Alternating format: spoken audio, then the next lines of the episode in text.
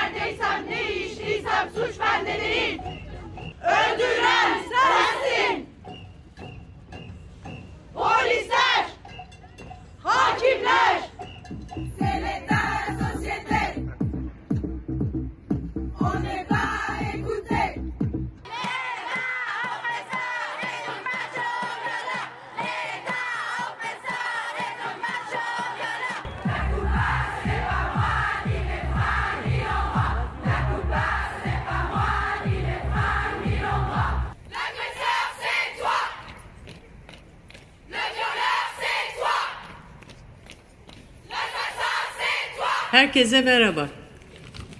8 Mart öncesinde bugün e, kadın sorununu konuşacağız. Daha doğrusu kadın sorununu değişik boyutlarıyla değil ama kadın sorununu sosyalizm perspektifiyle konuşacağız. Kadın sorunu ve sosyalizm ilişkisini konuşacağız asıl olarak.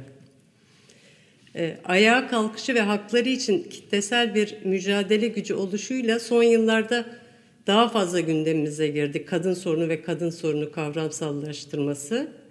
Ama hepimiz biliyoruz ki tarihin en eski, en kadim sorunu, en katmanlı sorunu, en fazla birikmiş ve e, çözülmemiş sorunlar nedeniyle de e, gündeme daha fazla oturmuş bir sorun.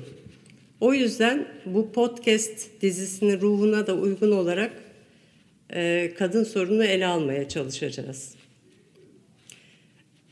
E, Biliyoruz ki Marksizmin ustaları Marx ve Engels bu sorunda yıllar önce, yüzyıllar önce çok e, temel doğruları, çok temel çıkış noktalarını gösterdiler.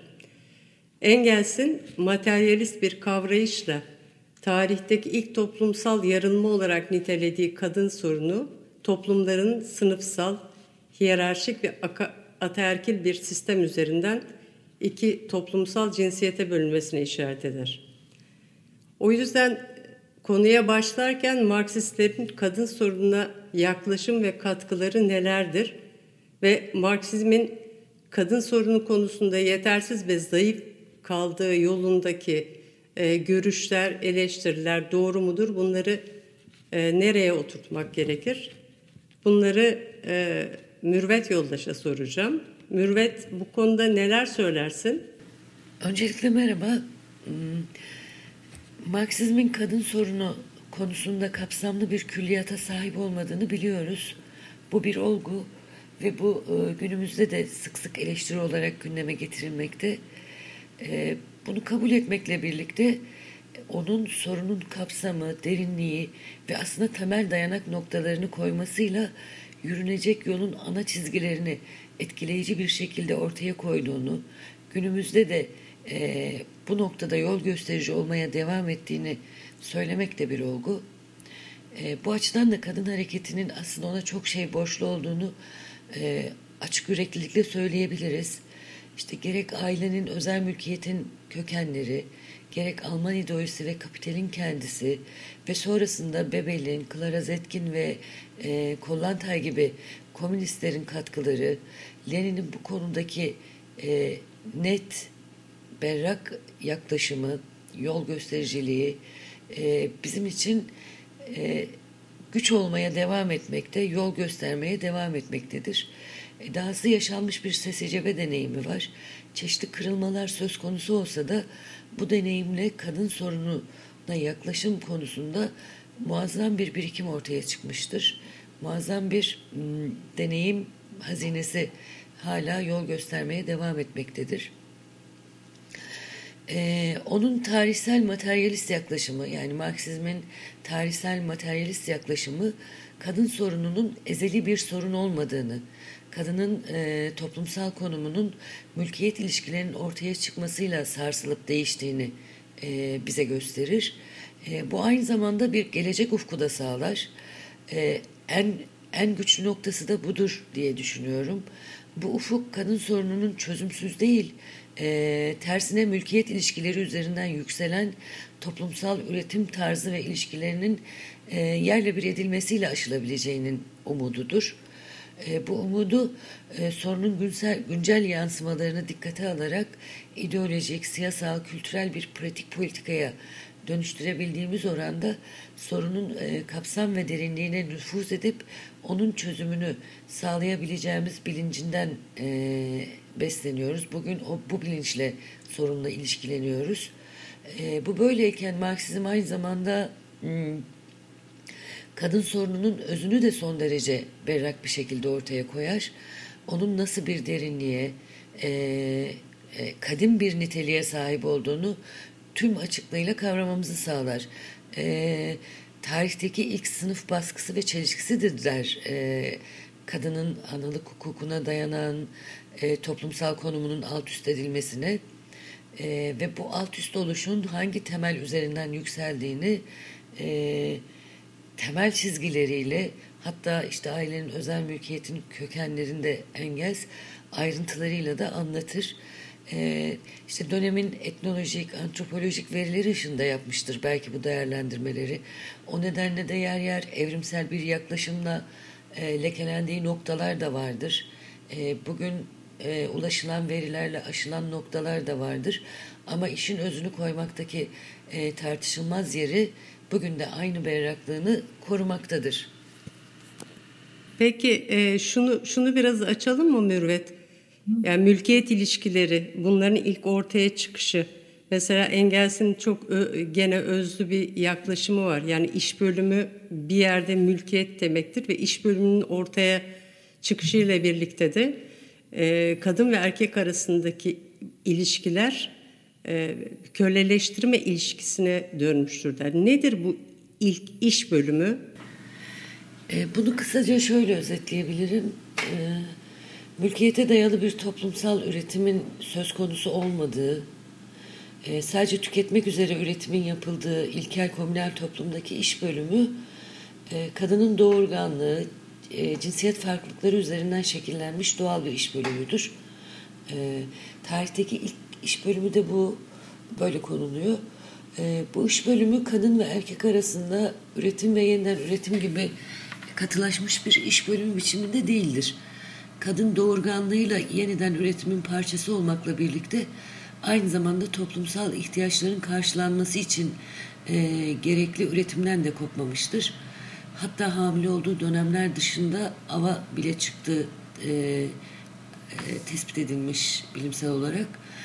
Topluluğun yaşaması, doğa karşısında varlığını koruması için kritik kararlar ve planlamalar e, bu dönemde yani sınıfsız e, toplumda kadının denetiminde e, olmuş. Kadın e, bu konumu üzerinden önemli bir e, toplumsal saygınlık kazanmış. E, fakat insanlığın üretici güçlerinin gelişmesiyle e, işin içine doğal seçilimin de girdiği cinsler arası ilişkiler için belirlenen e, kimi kıstaslar paralel gelişmeler şek- şeklinde seyretmeye başlıyor. E, gens içi cinsel birlikteliklerin yasaklanması, e, bunun giderek gençler arasında evlilik biçimini alması ve bu evliliklerde e, kadın son, soyunun e, belirleyiciliği yer yer evrimsel, yer yerde sıçramalı bir süreç olarak e, yaşanırken e, tüm bunlar aynı zamanda üretim araçlarının gelişmesiyle de paralellik içerisinde e, işlemiş. E, bir noktadan sonra üretim araçlarının gelişmesi topluluk içi ilişkilerden e, ilişkilerden ziyade e, topluluğun ihtiyaçlarını karşılamak üzere asıl olarak dışarıda çalışan erkeğin üstünlük kazanmasına ebelik etmiş. Tam bu noktada kadın ve erkek cinsi arasındaki doğal iş bölümü e, farklılaşmaya başlıyor. Şimdi bunu sizin şeyin e, Yoda senin de demin e, kısa bir bölümünü alıntıladığın e, bölümde Marx Alman ideolojisinde e, şöyle anlatıyor. Çok özlü bir anlatım ve çok çarpıcı. Yani e, kadın sorununun dayandığı özsel temeli, özsel niteliği kavramak açısından çok çarpıcı ve bu sorunun aynı zamanda işte sınıf mücadelesinin de organik bir parçası olarak ele alınması, sınıf mücadelesi e, yürüten güçlerin bu soruna e, bu derinlik düzleminde ilişki kurması e, gerektiği anlamında da çok öğretici ve yönlendirici. E, şöyle o alıntının bir bölümü daha katarak ben okuyacağım. E, tüm bu çelişkileri içinde barındıran, kendisi de aile içindeki doğal iş bölümüne ve toplumun birbirinden ayrı ve birbirine karşıt ailelere bölünmesine dayanan iş bölümü aynı zamanda nicelik bakımından olduğu kadar nitelik bakımından da işin ve onun ürünlerinin bölüşümünü, daha doğrusu eşitsiz bölüşümünü yani ruşeym halini, ilk biçimini şimdiden e, kadının ve çocukların evin erkeğinin kölesi olduğu aile içinde gördüğümüz mülkiyeti de içinde barındırır. Aile içinde içindeki elbette bu henüz çok kaba, gizli kölelik ilk mülkiyettir. Ve bu mülkiyet daha bu aşamada bile mülkiyeti başkalarının iş gücü üzerinde hak sahibi olmak olarak tarif eden modern iktisatçıların tanımına eksiksiz uymaktadır. Üstelik iş bölümü ve mülkiyet özdeş ifadelerdir. Birinde faaliyet bağlamında söylenen şey, ötekinde faaliyetin ürünü bağlamında söylenmektedir.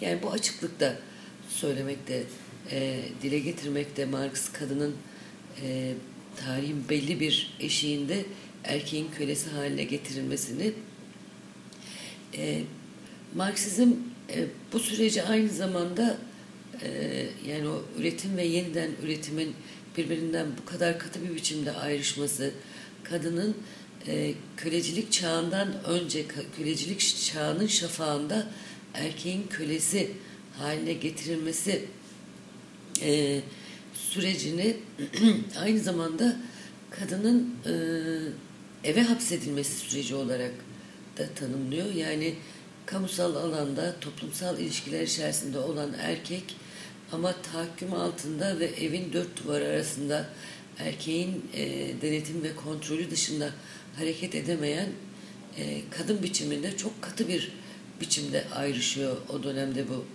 e, fa, konum farklılaşması.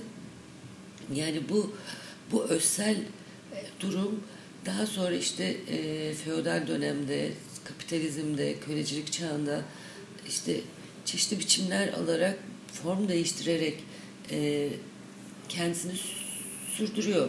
Ve bu süreklilik işte günümüze kadar gelmiş durumda. E, bunu değiştirecek olan asli şeyi kavradığımız oranda, buna uygun işte pratik politikalar geliştirebildiğimiz oranda e, asıl olarak da yeni bir dünya yani üretim ilişkilerinin özel mülkiyet sistemine dayalı olmaktan çıkıp e, sosyalist e, temelde, komünist temelde e, e, dönüştüğü oranda aşılabilecek bir sorun olarak kavradığımız oranda bu sorunun çözümüyle çok daha güçlü bir ilişki kuracağımızın altını çizerek bitirmek istiyorum. Teşekkür ederim. Marx ve Engels'in katkıları e, ortada. E, Mürvet Yoldaş zaten e, kimilerinden söz etti. Tabii ki çok daha derin, çok daha kapsamlı. Ama Marksizmin konuya ilişkin tek katkısının bu olmadığını, e, bunun bir başlangıç olduğunu biliyoruz. E, ilerleyen yıllarda da farklı dönemlerde kadın ve erkek Marksistlerin konuya ilişkin teorik ve pratik açılım geliştirdikleri malum. E, bu konuda e, hemen örnek verilebilecek örneklerden e, biri e, Bebel, Clara Zetkin, Kolontay ve tabii ki Lenin. E, Çiğdem Yoldaş sana sormak istiyorum. E, Marksist hareketin kadın sorununa ilişkin geliştirdiği daha sonraki açılımları e, ana noktalarıyla e, özetleyebilir misin? Merhabalar herkese öncelikle. E, tabii ki Bebel, Collatine, Clara Zetkin ve tabii buna Rosa Luxemburg'u da eklemek gerekiyor. O dönemin e, değerli devrimci önderleri. Şimdi bu önderlerin ortaya çıkış koşullarına baktığımızda 1848 Burjuva devrimleri söz konusu bütün Avrupa'da. Ve bu Burjuva devrimlerine kadınların kitlesel olarak eşitlik istiyoruz çığlıklarıyla katıldıklarını biliyoruz. Arkasından e, çok uzatmak istemiyorum ama 1871 komününde kadınların e, rolleri, en ön saflarda savaşmaları söz konusu. Şimdi ben Bebel'den başlamak istiyorum. Bebel denildiğinde birçok devrimcinin, birçok e, komünistin başucu kitabı olan Kadın ve Sosyalizm, çok değerli bir yapıt olan Kadın ve Sosyalizm akla gelir. Ama bu Kadın ve Sosyalizm bir kitap değildir sadece. İşte yaşanmışlıklardan değerlenmiş. E, Sosyal Demokrat Parti'nin kendi içerisinde kadınları ikincil görmeleri de dahil bir sürü kapışmanın aslında e, notlarıdır bunlar bir anlamda. E, Almanya'da kadın hareketleri daha öncesinde dernekler biçiminde örgütleniyorlardı zaten. Yani kadın derneklerinde bir takım reformlar için oy hakkı da dahil örgütleniyorlardı zaten. Ama arkasından kitlesel halde bu eşitlik istiyoruz çığlığının çok daha yüksek olmasıyla Bebel'in bu e, eserin ortaya çıkması aslında tesadüf değildir. İlk Almanya'dan böyle değerli bir eserin ortaya çıkması e, şey değildir, tesadüf değildir. Bebel iki şey ortaya atar. Birincisi o reform isteklerinin hiçbirisini küçümsemez. Ne oy hakkını küçümser, ne Sosyal Demokrat Parti içerisindeki e, kadınların istemlerini, istemlerini küçümser. Tam tersi bunların çok değerli olduğunu söyler. Yani bir parti içerisinde de kadınlar ikincildirler der ve erkekler olmadan, onların bayrağı olmadan kadınlar partilerde örgütlenmeye başladılar diye bunun özellikle altını çizer. Ve söylediği çok değerli bir söz vardır.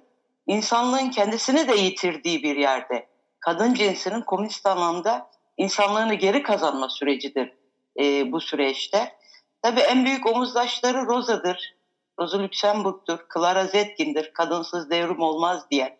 Hala bugün sloganımsı olarak kullanılan işte göğün yarısı kadınlar ya da ülkenin yarısı kadınlar denilen sözleri sembolleşmiştir şeyin e, Bebel'in bu katkılarıyla.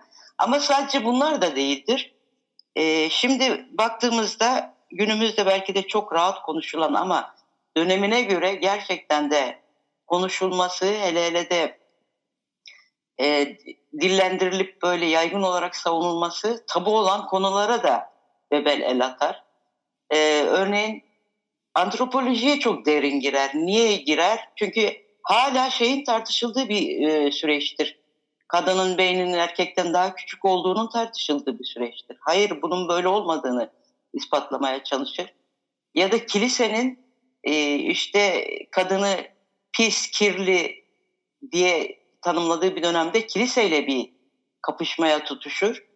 E, arkasından daha da tabu olan bir konuya girer. İşte kadınların e, cinsellik istemesinin yine kirli ve lanetli bir iş olduğu, bunu istemenin sadece erkeklere özgü olduğunun düşünüldüğü koşullarda Bevel der ki hayır kadının da cinsel isteklerinin olması son derece doğaldır, son derece e, normaldir der. Ama tabii ki bunlar çok zorlu kapışmalar, çok zorlu tartışmalardan sonra söylenebilir.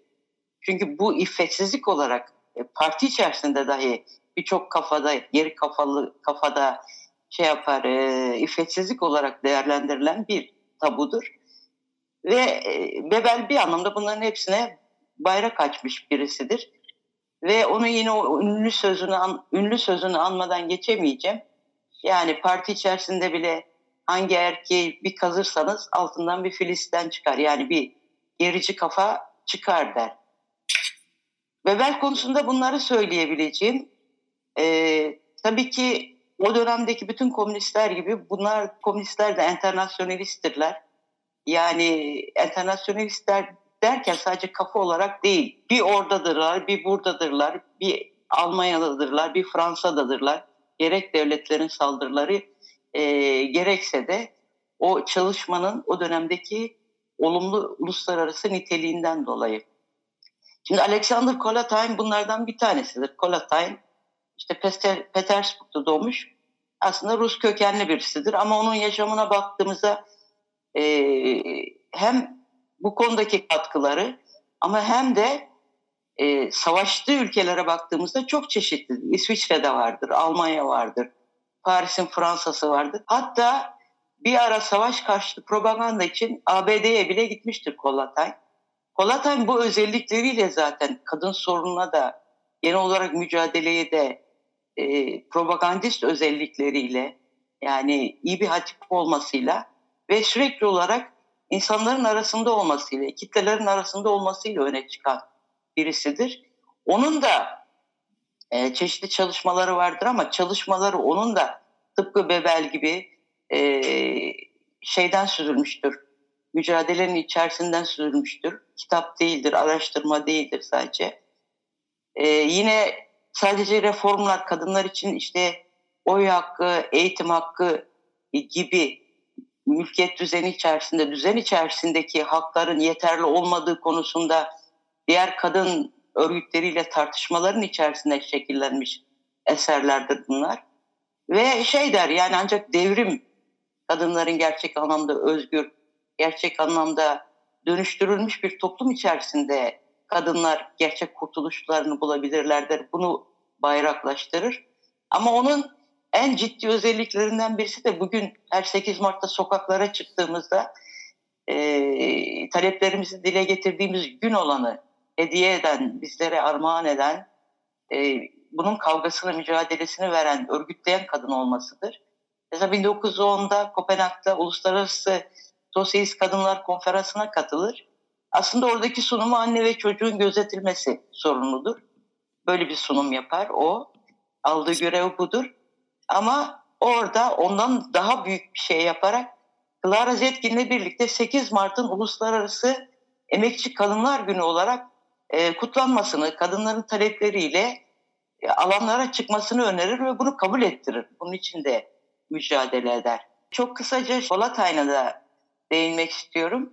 Şimdi olumluluklarından önce hemen şunu söylemek istiyorum. Yani Kolatay'ın dönem dönem e, o dönem moda olan e, kadın akımlarının e, etkisinde kaldığı görülmüştür.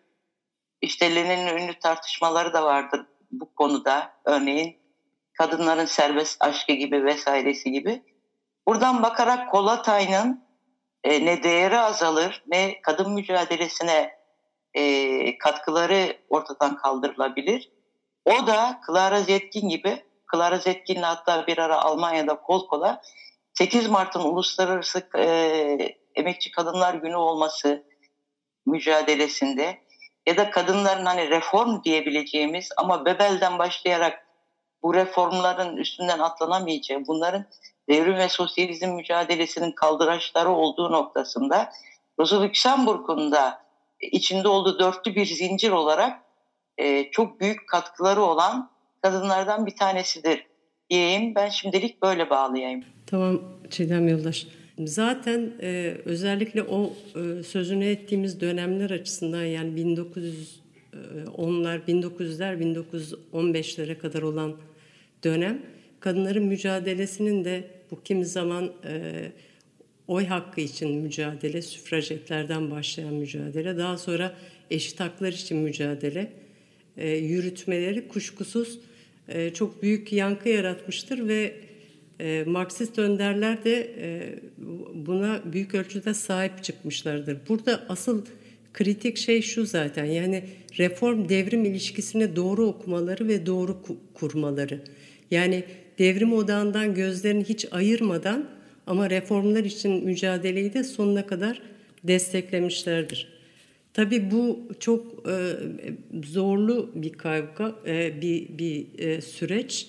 E, çünkü e, toplumsal cinsiyet rollerinin e, bütün topluma e, enjekte edildiği ve büyük ölçüde benimsetildiği ortamda kendilerine komünist, devrimci, e, Marksist de deseler o dönemde biliyorsunuz parti içinde kadınların e, eşit haklar mücadelesi bayağı zorlu süreçler olarak işledi ve o Filistin kafa, o erkek egemen düşünce tarzı, o zihniyet, o, eril e, düşünce e, gerçekten sonuna kadar mücadele edilmesi, bir ömür boyu mücadele mücadele edilmesi gereken bir somut gerçeklik olarak da karşımızda duruyor.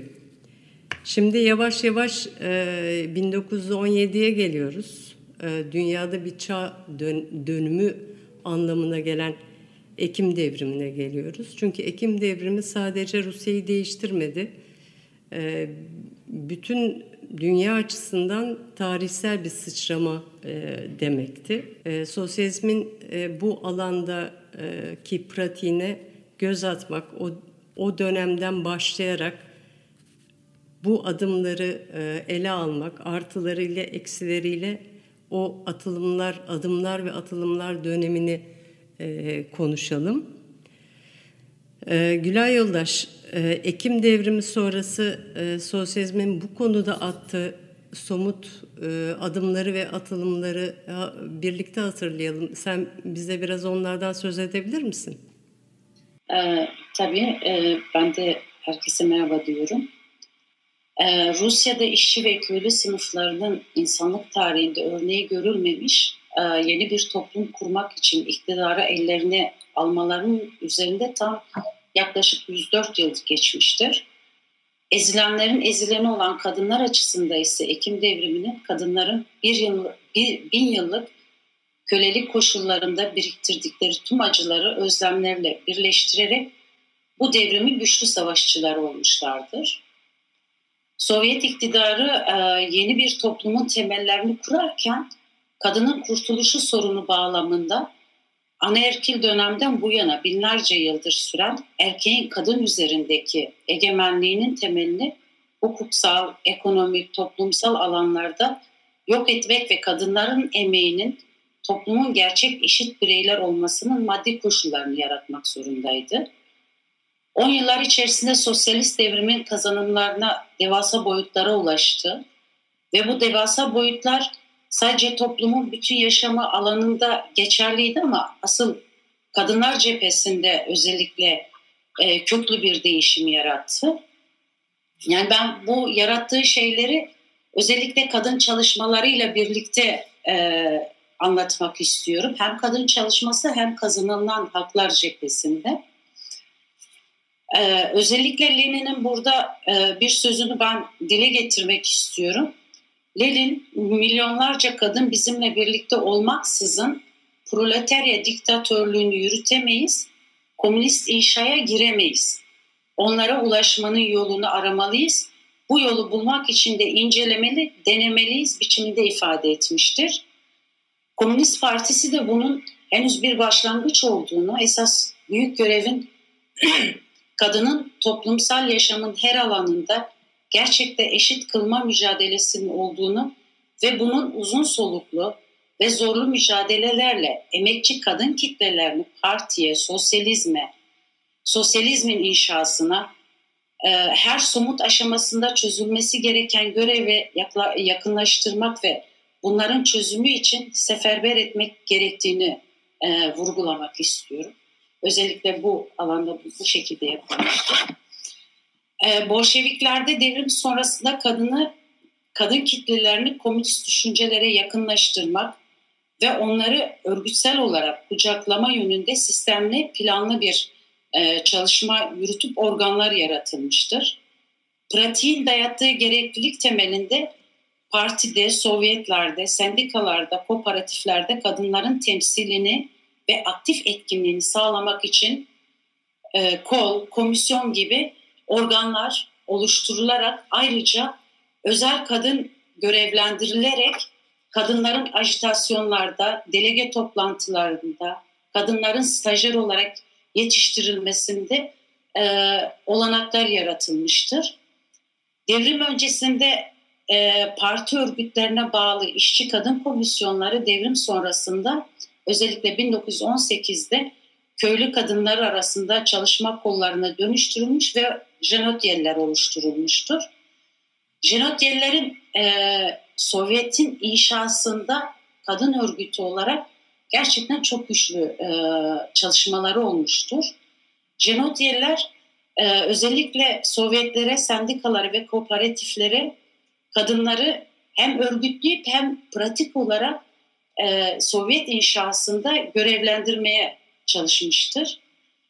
e, yeni Sovyet Devleti'nin çıkardığı yasalar doğrultusunda anne ve çocuğun korunması, kadınların üretime çekilmesi, okur yazarlık kampanyalarının yürütülmesi, kadınların mesleki eğitimde yükseltilmesi, e, çocuk yuvalarının, kamu mutfaklarının, çamaşırhaneli ve benzeri gibi e, yerlerin örgütlenmesi için ön çalışmalar yapmış ve bu alanda kurumların yaratılması ve bunların yaygınlaştırılması, kadınların yasal olarak korunması amacıyla yeni yasa tasarıları hazırlamışlardır.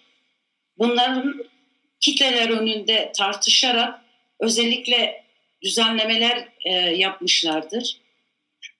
En geniş kadın kitlelerini partiye ve Sovyetlere yakınlaştırmak için kadınların partide, Sovyetlerde ve sendikalarda aktif üye olarak yer almalarını sağlamak için delege toplantıları organize etmişlerdir. İşçi köylü kadınları konferanslara çağırmış, çağırmışlardır. Aynı zamanda fuhuşa karşı mücadele ve daha kadın sorunuyla ilgili akla gelebilecek her türlü sorunu ele almış ve incelemiştir. E, e, ele almış ve e, bunu yaşama geçirmeye çalışmıştır Jenotyeliler. Ben bunu özellikle Jenotyeliler üzerinde anlatırken bunlar partinin yaşama hedef olarak koyduğu ve bunların da Jenotyel üzerinde kadınlara e, hem anlatıp hem yaşama geçirmişlerdi bunları. Özellikle gebelikten korunma, kürtaj alanında danışmanlık hizmetlerinde bulunma, e, barınacak yeri olmayan bekar annelerin çocuklarıyla birlikte kalabilecekleri, anne çocuk e, yurtlarının kurulması, bir dizi sosyal hizmet kurumlarının yaratılması, kadın kollara ön ayak olmuş, hatta bunları yönetip denetlemişlerdir aynı zamanda. Şimdi biz bunları söylerken özellikle Sovyetlerin kurulmasıyla birlikte yaşamın ilk e, alanında kadına özellikle kadına hak eşitliğinde ilan edilen yasalar güvenceye alınmıştır.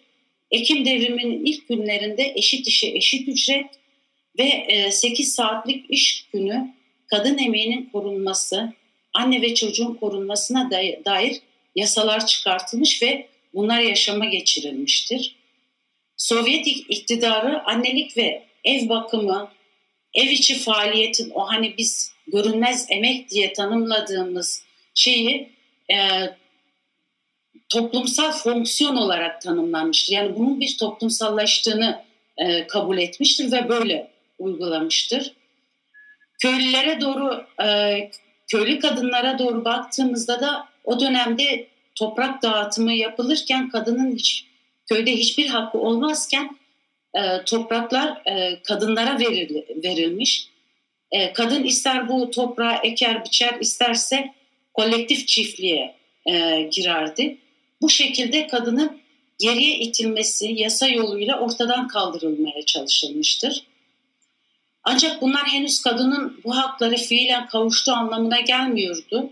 Toplumsal üretime kitlesel olarak çekilebilmesi için kadının bu hakları gerçekleştirebilmesi için real olanakların da yaratılması gerekiyordu.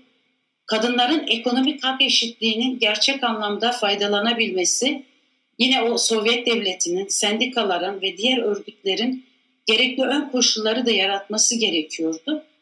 Bu ön koşullar nelerdi diye şöyle e, kısaca değinmek istersem, kadınların kültürel düzeylerini yükseltmek, meslek edinebilecekleri, kendilerini geliştirebilecekleri okullara, kurslara e, katılmak, kadınların toplumsal üretime katılabilmeleri için çocuklarını emanet edecekleri, onların geliştirilip yar, e, bakımlarının sağlanabilmesi için kreşler, okullar, e, etüt merkezleri yaratılmış. Aynı zamanda kadınların yaşantısını kolaylaştırmak için mahallelerde, tek tek fabrikalarda örgütlenen yemekhaneler, kantinler, terzihaneler açılmıştır.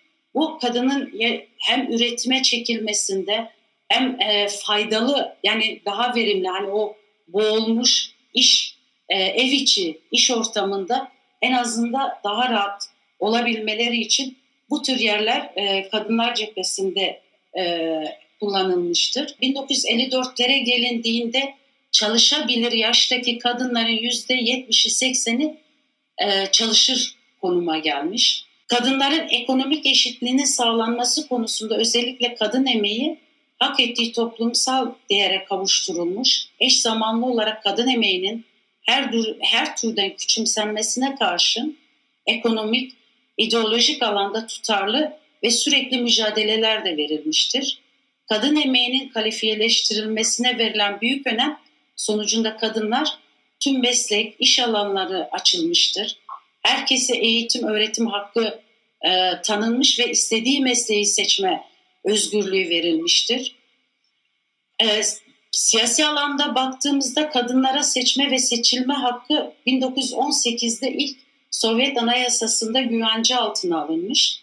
Yani daha çok kadınların devlet yönetimini, siyasete çekilmesi noktasında birçok şey konusunda imkan ve olanaklar sağlanmış ve bunu da zaten kadınlar büyük bir istekle de yapmışlardır. Özellikle 1947'ler Sovyetlerinin ne şöyle özünde baktığında geldiği nokta açısında yaklaşık 250 bin kadın teknisyen, mühendis, yüz binlerce kadın doktor, öğretmen olmuş. Yani bu ver, e, koydukları hedef noktasında özellikle kadınların hem topluma hem eğitime hem e, birçok alana üretime çekilmesi noktasında e, büyük kazanımlar sağlamışlardır. Ya ben e, şeyi söyleyeyim birçok alanda e, gelişimi sağlarken tabii ki özellikle e, Jenotyelilerin yani muazzam bir e, emeği var. Ben kısaca e, bu emekleri üzerinde özellikle Doğu Cumhuriyeti kadınlarına dönelik dönük yapmış oldukları çalışmalar açısından e, şeye değinmek istiyorum. Özellikle oranın e, İslam'ın, şeriatın etkisinden kaynaklı e, hem feodal yargılar hem e, dinin bas, e, dinin etkisiyle oradaki kadınlara e, ulaşmak ciddi anlamda sıkıntı. Aynı zamanda şöyle bir onların handikapı var. Orada komünist kadın örgütlenmesinin hemen hemen yok olduğu bir dönemde böyle koşullarda Jenotyeler oraya kadınları örgütlemeye gidiyor ve birçok e, ciddi anlamda e, sıkıntılarla hatta ölümlerle karşılaşıyor. Yani öldürülüyor, zehirleniyor ya da e, komünist kadınlar orada dışlanmaya çalışıyor ama ısrarla, inatla oralara girerek oradaki kadınları hatta peçeli kadınlara ulaşabilmek için peçe giyiyorlar, çarşaf giyiyorlar ve çeşitli yol yöntemle o kadınlara ulaşmayı gerçekleştiriyorlar. Kimi yerlerde işte kadın bakkalları oluşturuluyor. O kadın bakkallar yani o süreç içerisinde bile e, kadınlara nasıl ulaşılır, nasıl örgütleriz anlamında ciddi e, şeyler yaptıklarını düşünüyorum. E, bu anlamıyla Jenotkelilerin büyük emek vermelerine rağmen belli bir süre sonra hani politik anlamda e, kendi e, miadını doldurmuştur ya da kendi sürecini doldurmuştur diye kapatılması yani bu biraz tartışma konusudur. Gerçekten sürecini doldurmuş mudur, doldurmamış mıdır? Çünkü Jenotyelilerden sonra artık e, partinin genel olarak e, kadın sorunu partinin genel sorunu tarzında e, bu çalışmayı sonlandırılmıştır. Ama kadın çalışması ondan sonrasında da devam etmiş diyerek ben sözümü burada noktalayayım. Ya e, bu, bu konu e, şundan önemli ve biraz üstünde duralım e, diye düşünüyorum. Çünkü bu bu kırılma yani bu bu adımdan sonra iş burada kalmıyor. Zaten gerekçe olarak getirilen de şimdiye kadar kadınlar arasında çalışma kadın kollarında deyim yerindeyse havale edilen onların özel meselesiydi ise şimdi parti mekanizmasının yeniden örgütlenmesi sonucu tüm parti örgütü kadınlarla ilgilenmek, kendini kadınlar arasındaki çalışmaya ve kadınları partiye kazanmaya vermekle yükümlüdür şeklinde bir gerekçelendirme e, açıklanıyor. Ve kapatıyor. Evet. ve kapatılıyor. Yani 1930'da e, Jerat yerler kapatılıyor. Şimdi burada şöyle bir sorun var. E, kadın sorununun özgünlükleri nedeniyle yani bu, bu bunun ne kadar derin kökleri olduğu ve bun, bununla nasıl aralıksız bir e, sağlamlaştırma, e, derinleştirme, bu konuda sürekli bir eğitim e, gerektirdiğinin e, göz, gözden kaçırılması var. Yani bu çok ciddi bir e, geri kırılma noktası çünkü arkasından e, ciddi bir makas değişikliğine e, gidiliyor. Yani e, kadınların işte işçi ve anne olarak tanımlanmaya başlanması, aile kurumuna daha farklı misyonlar biçilmesi bu ciddi bir gerilemenin de başlangıcı aynı zamanda. Ee, Çiğdem Yoldaş sen bu konuda bir şeyler söylemek ister misin? Jenotelilerin ortadan kaldırılması aslında komünizm ufkuyla hareket eden bir süreçte yani sınıfsız bir toplumu hedefleyen e, sosyalizmi sosyalizm sürecinde olmaması gereken bir şey. Belli bir doygunluk e, kazandı denilerek e, senin de anlattığın gibi tasfiyesine gidilmiş. Ama e, kadın sorunu öyle bir kadim sorun ki o süreç boyunca yani sosyalizm boyunca e, yapılacak çok şey var. Yani kendine komünistim diyen hala günümüzde bile geçerli olan kendine komünistim diyen, sosyalistim diyen insanların kadınları öldürdüğü e, düşünüldüğünde böyle geri bir ülkede e, dişiyle tırnağıyla bir yerlere gelmiş bir örgütlenmenin çok daha fazla geliştirilmesi gerekir. Şuraya ya da buraya bağlanması değil de çok daha fazla geliştirilmesi gerekirdi. Yani bir üst aşamaya geçilmelidir deniliyor ama bir üst aşama bu değildir.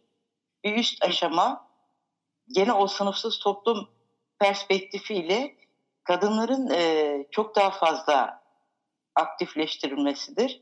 Yani Gülay Yoldaş saydı ona say sayabildiğin kadar yaratıcı yeteneklerini geliştirmeleri, iş yerlerine kadar kültürün sanatın girmesi, e, tatilde özel olarak kadınların çocuklarına eğitmenlerin ayarlanması gibi her bir şeyde emeği olan, alın teri olan bir örgütlenme bu. Ve bunun bu örgütlenmenin işi bu kadar kolay e, bitmez yani sosyalizm döneminde bu kadar kolay bitecek bir şey de değildir diye düşünüyorum. Ve doğru yapmadılar. Zaten ondan sonra da geriye doğru kırılmaya başladı o alandaki çalışmalar. Evet, evet. Daha sonra e, kadınların bedeni ve genel olarak hayatı üzerinde üzerinde söz söylem, söyleme hakları ellerinden alındı. İşte ya da işte daha daha fazla çocuk doğurun gibi bir evet. yasanın çıkması gibi neredeyse o emekleri adeta şey yapan e, ne bileyim sıfırlayan bir noktaya geldi. Yani beni en çok etkileyen şeylerden bir tanesi devrimden hemen dört gün sonra. Yani bir ülkede insan dört günde ne olduğunu bile anlamaz. Devrimi bile e, şöyle e, gönül rahatlığıyla hissedemez hemen e, kadınlar ve çocukları koruyan yasaların çıkartılmasıdır. Bu kadar ciddiye alınmıştır, bu kadar değerlidir. Böyle bir yerden e, işte daha fazla çocuk doğurun gibi bir kararname ya da kanun her neyse şimdi tam hatırlamıyorum çıkartılması gibi geri bir yere sıçramasında bu örgütlenmenin e, feshedilmesinin payı yok diyemeyiz yani düşünemeyiz. Evet. Mürvet, Mürvet sen neler söyle, söylersin bu konuya dair birkaç cümleyle? Ya ben e, bir kere şunu söylemek istiyorum. Ekim devrimi e, Çiğdem Yoldaş'ın da söylediği gibi yani kadın sorununun derinliğini e, ya gerçekten kökleriyle onun e, o muazzam derinliğiyle kavrayan bir devrim olarak açılışı yapmış. İlk dört günde çıkarılan kararnamelerden biri kadını köleleştiren aile kurumuna dönük bir kararnamedir. Yani boşanma hakkı veriyor kadına. İşte kürtaj hakkı veriyor. Yani doğrudan onun e, onu zincirleyen o kurumu burjuva kurum burjuva anlamda dağıtmaya yönelik kararlarla perdeyi açan bir devrim, Ekim devrimi. Ve e, kadın sorununu sadece ekonomik altyapının geliştirilmesi, kadınların işte e, üretim sürecine katılması, bu süreç içerisinde işte toplumsal ilişkiler dönüştüğü oranda kadınların da e, dönüş özgürleşeceği, o erkek egemen kültürün, toplumsal e, cinsiyet rollerinin bununla birlikte e, kırılıp daha eşitlikçi bir topluma doğru gidileceği şeklinde kavramamıştır Ekim devrimi kadın sorununu. Yani onu e, çok daha bütünlüklü, çok daha katmanlı bir sorun olarak kavradığı e, doğrudan dediğim gibi ilk açılışında aile kurumunu hedefleyen düzenlemeler yapmasıyla göstermiştir. E, ayrıca Ekim devriminden sonra kat edilen muazzam bir yol var. Kadınların e, işte toplumsal üretime katılması, o yeniden üretimle sınırlandırılmış rollerinden, o toplumsal cinsiyet rollerinden erkekle eşit düzeylerde kamusal alanda kendilerini ifade edebilmeleri, e, orada bir eşitliğin sağlanması noktasında muazzam adımlar atılmıştır, düzenlemeler yapılmıştır. İşte sadece e, kadının üretime çekilmesi değil, kadının kalifiyeleş, kalifiye iş gücü olarak, kalifiye bir insan olarak kendisini çok yönlü e, geliştirmesi anlamında da muazzam adımlar atılmıştır. Ama sonrasında yaşanan e, kırılma da göstermiştir ki bunlar tek başına yetmiyor. E, kadın sorununun e, çözülmesi anlamında, kadının o zincirlerinden kurtulması anlamında e, ne tek başına işte toplumsal üretimin altyapısının değiştirilmesi, kadının üretime çekilmesi yetiyor. Ne tek başına devletin işte çeşitli kararnamelerle e, işte kadını köleleştiren e, alışılmış kurumları dağıtmaya yönelik, o ilişkileri yeni bir temelde kurmaya yönelik düzenlemeleri yetiyor.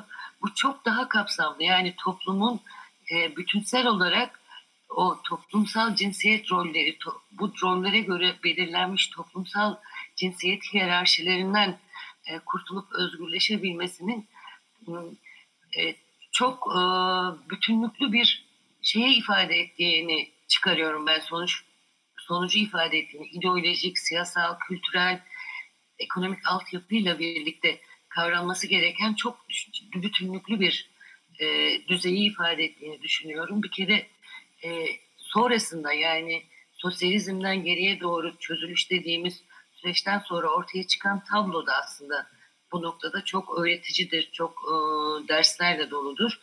Şimdi buralardan baktığımızda yani bu kırılma aslında hani bir anda pat diye ortaya çıkan bir kırılma değil. Yani çeşitli nesnel süreçler, tarihsel zorunluluklar e, Sovyet Devleti'ne kadın sorunu gibi e, o, o muazzam derinliğe sahip bir sorunda belli kırılmalar yaşamasına neden olmuş. Bunun nesnel nedenleri belki anlaşılır ama e, 17 Ekim devrimi gibi ağır koşullarda yani ablukaya alınmış, devrimin kaderi e, çok ciddi risklerle belirsizlik altında ama buna rağmen doğrudan aile kurumunu hedefleyen bir devrimden aileyi yeniden ıı, yani kadını yeniden aile kurumuyla birlikte tanımlayan düzenlemelere gidilmesi 30'larda çok büyük bir kırılmadır. Yani bunu bu açıklıkla bütün nesnel nedenler, tarihsel zorunluluklar üzerinden atlanamaz elbette ama işin özü, özünde yaşanan bu kırılma o tarihsel zorunluluklarla anlaşılabilecek bir kırılma değildir. Yani kadını yeniden çünkü e, aile denilen kuruma hapseden, kadının yeniden e, yeniden üretim rolleri yani çocuk doğurma ve giderek aile aile ailenin yüceltilmesiyle birlikte çocukların bakımı aynı zamanda onunla sınırlandıracak e, kararnamelerin çıkmasını şey yapmak gerekir. Yani sosyalizmin felsefesine, ruhuna aykırı olarak e, değerlendirmek gerekir diye düşünüyorum. Kısaca bu konuda bunları söyleyeceğim. Anladım. Ya, aslında e, şu son söylediklerinizde benim son soru olarak formüle ettiğim e, başlıklara dair e, birçok şey söylediniz. Yani baştan beri vurguladığımız vurguladığımız da biraz bu.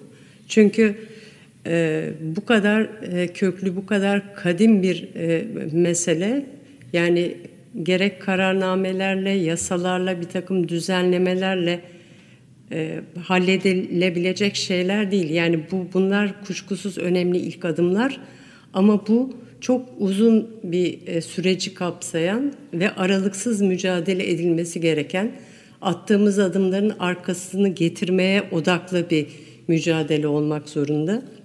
Şimdi günümüze geldiğimizde e, bu tarihsel deneyimden çıkarılacak gerek burada konuştuğumuz gerek konuşmadığımız birçok boyut var. Peki 8 Mart'ın e, ön gününde kadın komünistler olarak Marksist teoriden ve sosyalizmin tarihsel pratiğinden bugünümüze ve geleceğimize dair hangi sonuçları çıkarmalıyız? E, her üçünüze de soracağım ama sadece birer ya da ikişer cümleyle çünkü vaktimiz çok azaldı. E, Çiğdem, Çiğdem Yoldaş.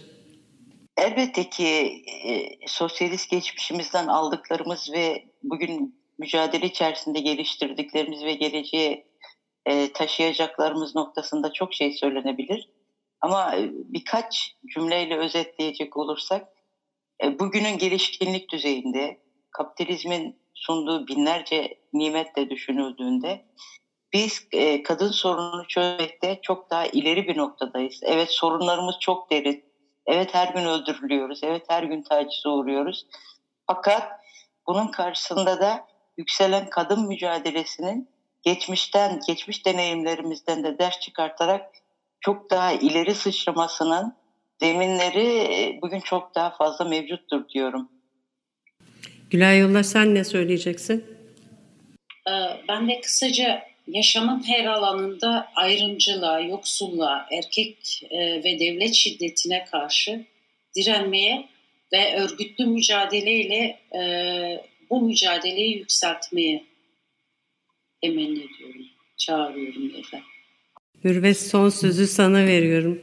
Ben kısaca e, şunu söyleyeceğim. Kadın kadın sorunu çok kadim bir sorun. Kökleri çok derin bir sorun.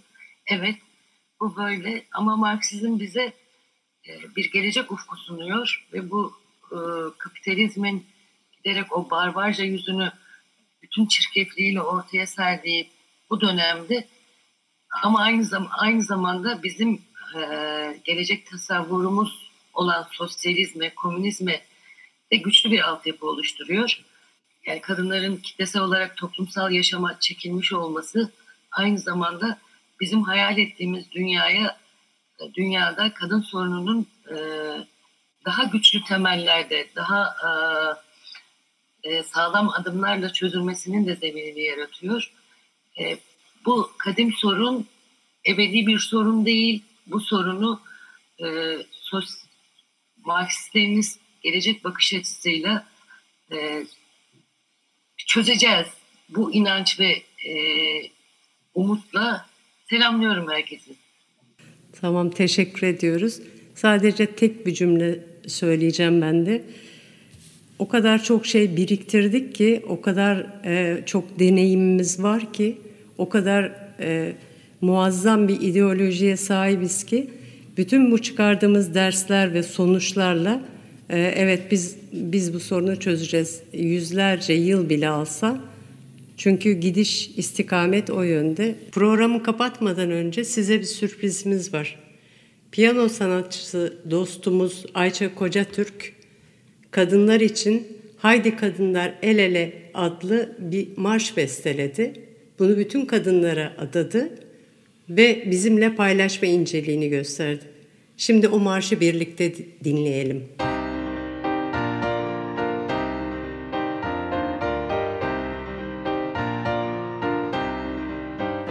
Geride kalmak yalnız